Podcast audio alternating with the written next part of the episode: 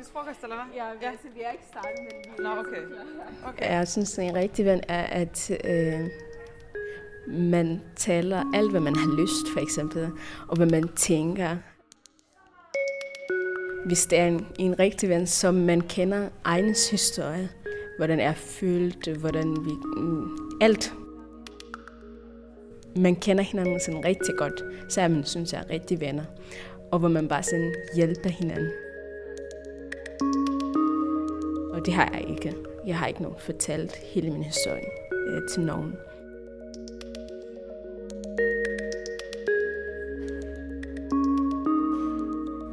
Velkommen til episode 2 af Flygtninge fortæller, en podcast produceret af mig, jeg hedder Silke Fensmann. for Defunk, Dansk Flygtningehjælp Ungdom med støtte fra Nordea-fonden. Du skal i den her podcast møde en arbejde til Keste, som er vild med at synge og danse og spille teater. Og så skal du høre historien om at være 16 år og flygte alene fra et diktatur. Og historien om, hvad venskaber kan betyde, når man deler en historie på flugt. Øh, Jeg hedder Nabait, og jeg kommer fra Eritrea. Når jeg kommer til tanke om det her, jeg tror, jeg, jeg kan ikke forstå mig selv. Du lytter til Du lytter til Du lytter til Flytning fortæller. Flytninger fortæller. Flytninger fortæller. Ja, tak. Du lytter til Flytninger fortæller. Du lytter til Flytning fortæller. Tak for helt Du rigtigt. lytter til Flygtninger Du lytter fortæller. til Flygtninge fortæller. En podcast-serie om at være ung flytning i Danmark.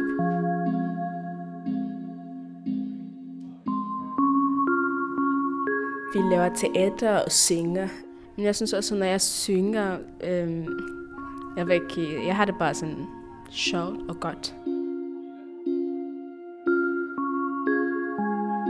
Det her er Anna Beit. En helt almindelig dag i 2014 skrev hun et afskedsbrev til sin mor og søster, pakkede en rygsæk og begav sig alene ud på en flugt fra sit hjemland Eritrea i det nordlige Østafrika. I dag er Anna Beit 19 år. Hun går på højskole og bor i en ungdomsbolig på Frederiksberg. Mm. Så du sagde ikke til din familie, Nej, det sagde jeg ikke. flygtede? Nej, Nej. det er selv. Jeg har været selv bestemt Men har du, du taler med dem i dag, din familie? Ja, ja. Okay, på telefon. på telefon. Mhm. Ja. ja. Hvorfor sagde du det ikke til din familie? Jeg ved ikke faktisk. det,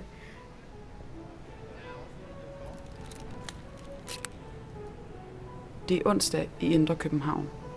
Jeg stiller min cykel op ad et træ ud mod Frederiksholms kanal. Jeg har nemlig cyklet ud for at besøge en arbejde på Johan Borups Højskole, som ligger i et smukt palæ over for Christiansborg. Hej Nabajt, det er Silke. Hej. Hej. Nå, hej, hej. Øhm, ved du hvad, jeg er henne på din skole nu. Okay, er du nede i gården? Jeg står nede i gården. Ja. Okay, okay. Nabajt er både køn og smilende. Hun har stramme jeans på og har samlet det store krøllede hår i en knold i nakken. Vi skal have frikadeller. Med en dejlig flødestuet hvidkål. Øh, spillet teater hele formiddagen, eller hvad? Okay. Ja, skidt for sættet eftermiddag også efter.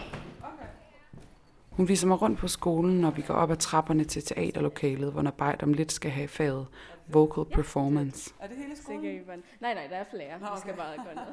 Vi laver en intro lige om lidt. Vi prøver bare lige at se, om I kan huske det her.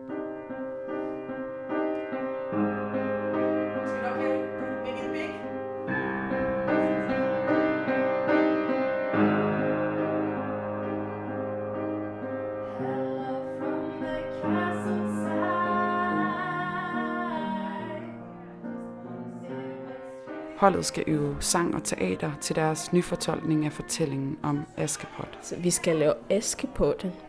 Øh, ja, men ikke sådan præcis, men på anden måde. Så, så skal vi blande øh, kur, teater, øh, dans, og det er alt den måde, man skal være grimt. Det er det, vi gør. Det skal Øh, Ja, det, alt skal være grimt og sjovt.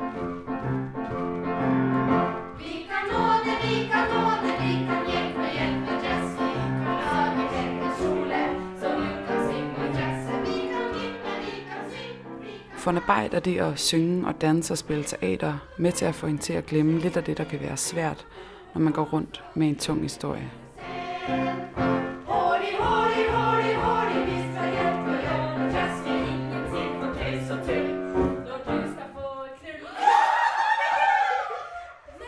Øh, jeg er her alene, og jeg er sådan, øh, jeg er stolt af mig selv.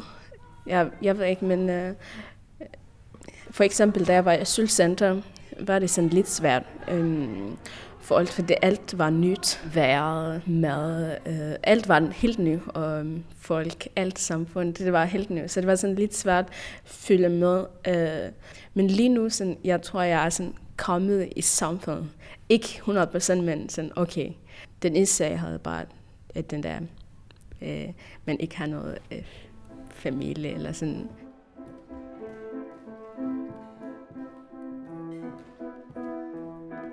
For eksempel, da jeg startede her på højskole, øhm, øh, i starten i hvert fald, sådan, øhm, da vi kom i gang, så tror jeg, glem, øh, start glemt, at jeg er flytning.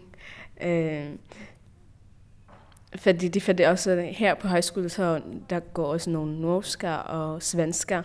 Mm, det er ikke alle, der snakker dansk. Så jeg følte mig også som om, at jeg er bare som dem.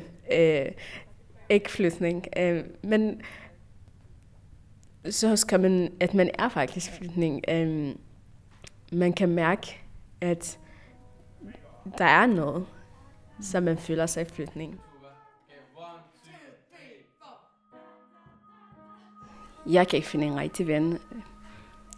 Jeg ved ikke selv, men jeg tror, det er bare fordi, det er svært.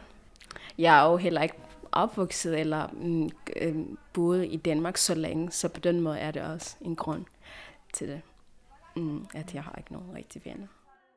Nabajt fortæller mig, at det i hverdagen indimellem kan være vanskeligt at undslippe tankerne om flugten og om den ensomhed, som nogle gange kan være alt overskyggende, når man er helt alene, uden familie og uden nære, betydningsfulde venskaber. Jeg mm, tit tænker jeg på det, mm, for eksempel når jeg går i seng.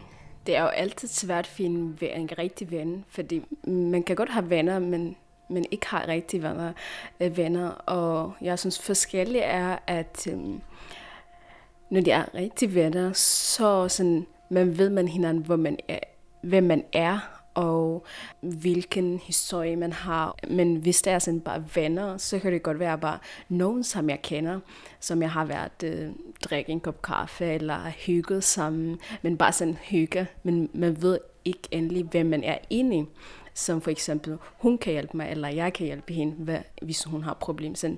Man ved ikke hinanden sådan rigtigt, hvad man har inde. Jeg spørger Nabajt, hvad hun tror, der skal til for, at hun på sigt kan få en rigtig ven i Danmark. Hvis nu skal jeg være venner, rigtig venner med en dansker, øh, på en måde.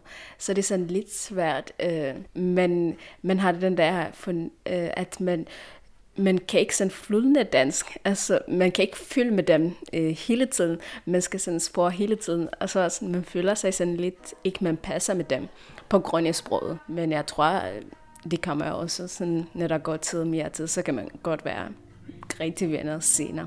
Men det tager bare tid. Men udover den sproglige barriere, så handler det for Nabajt også om at finde modet frem til at åbne sig op og fortælle sin historie.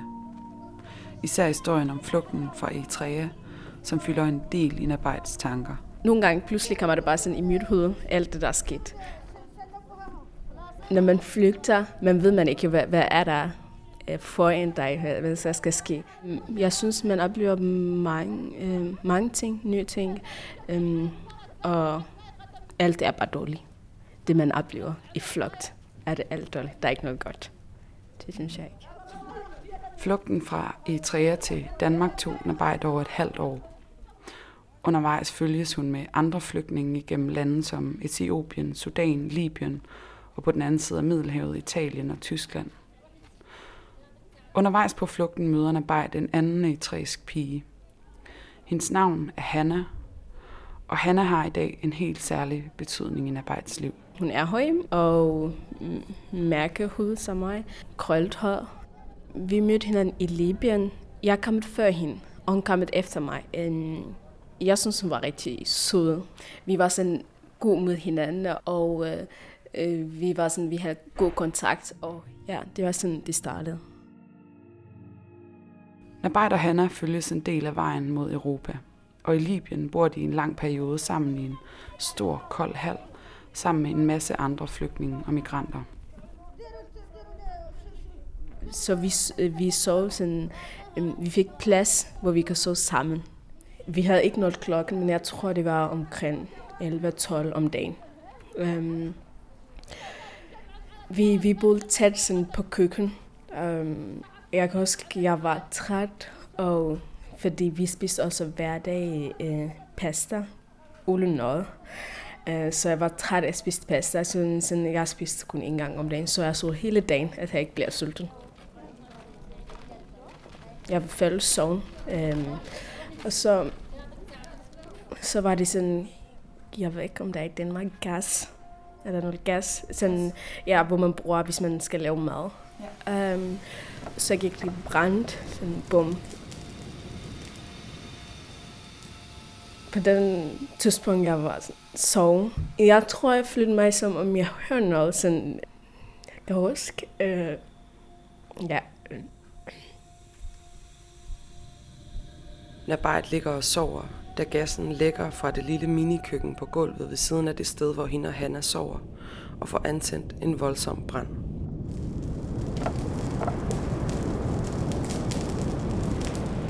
Og så hun væk mig, og så, ser, så kiggede jeg bare sådan nogle mennesker øh, gå øh, brænder deres hår. Og jeg, jeg fik en chok, jeg er sådan rystet. Er det en film, eller hvad er det, jeg ser? Sådan, er det rigtigt, at en menneske sådan brænde? Drømmer jeg, eller hvad? Øh, sådan, du drømmer ikke, altså kom, vi skal ud nu.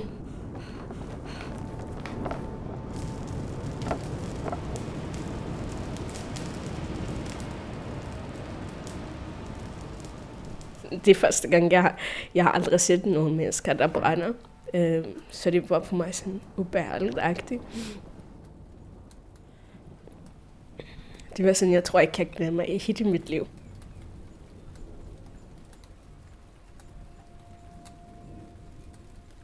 Hanna og Nabayt løber sammen ud af branden i den store hal i Libyen.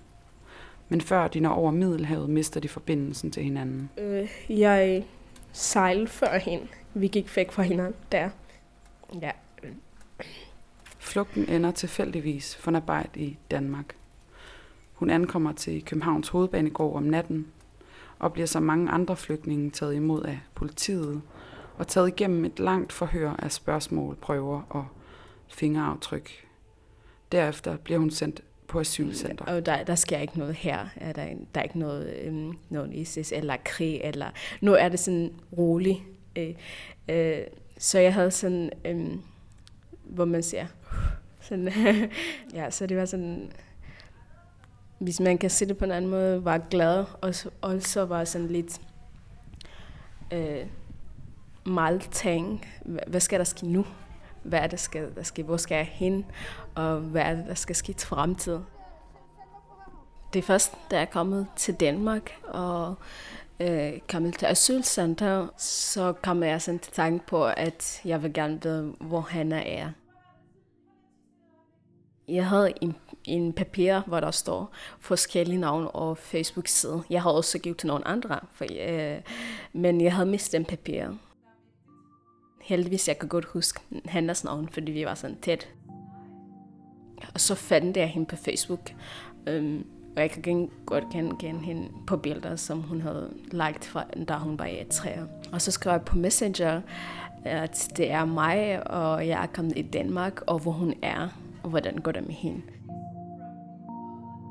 Hvorfor hun ikke svarer, er det fordi hun er ikke kommet godt, eller hvad er det, der sket, øh, hvad, hvad sker der med hende?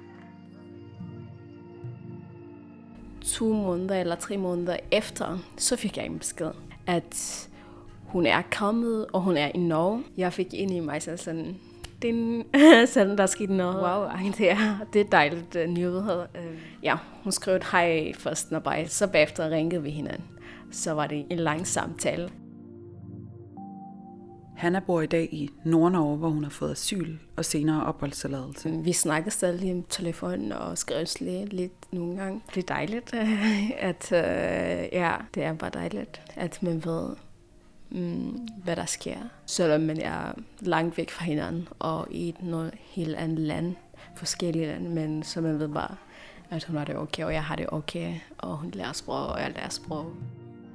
Selvom pigerne endnu ikke har haft mulighed for at besøge hinanden, så har de i dag et særligt og måske endda rigtigt venskab, på trods af afstanden imellem dem. Man har blevet nogle problemer sammen, øh, man har lavet noget sammen, eller man ved hinandens historie. Øh, så jeg ved, hvor hun kan godt lide, og hvad jeg kan godt lide på den.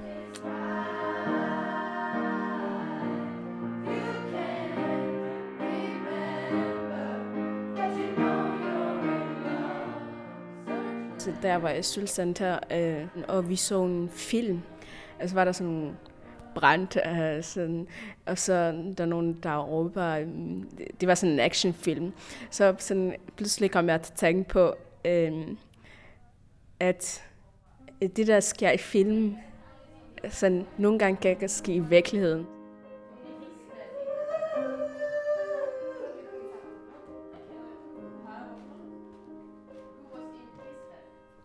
Der er gået lidt tid siden, jeg besøgte Nabajt på Johan Borups Højskole. Og da vi mødes igen, spørger jeg hende, hvordan det går med venskaberne. Ja, ja, ja, ja dengang vi snakkede sammen, øh, der har jeg ikke fortalt øh, nogen for eksempel fra højskolen. Men nu har jeg fortalt til nogen af fra højskolen, som, hvordan jeg kom til Danmark. Og de spurgte mig, og jeg har fortalt dem.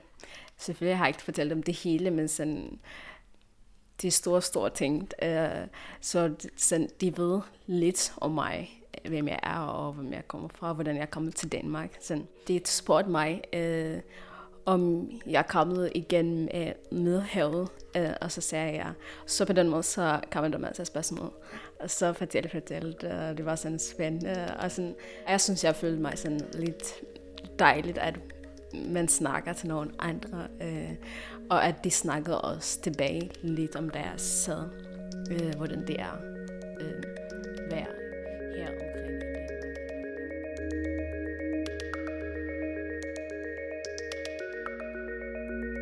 Du har lyttet til podcasten Flygtninge fortæller fra Defunk Dansk Flygtningehjælp Ungdom med støtte fra Nordea-fonden.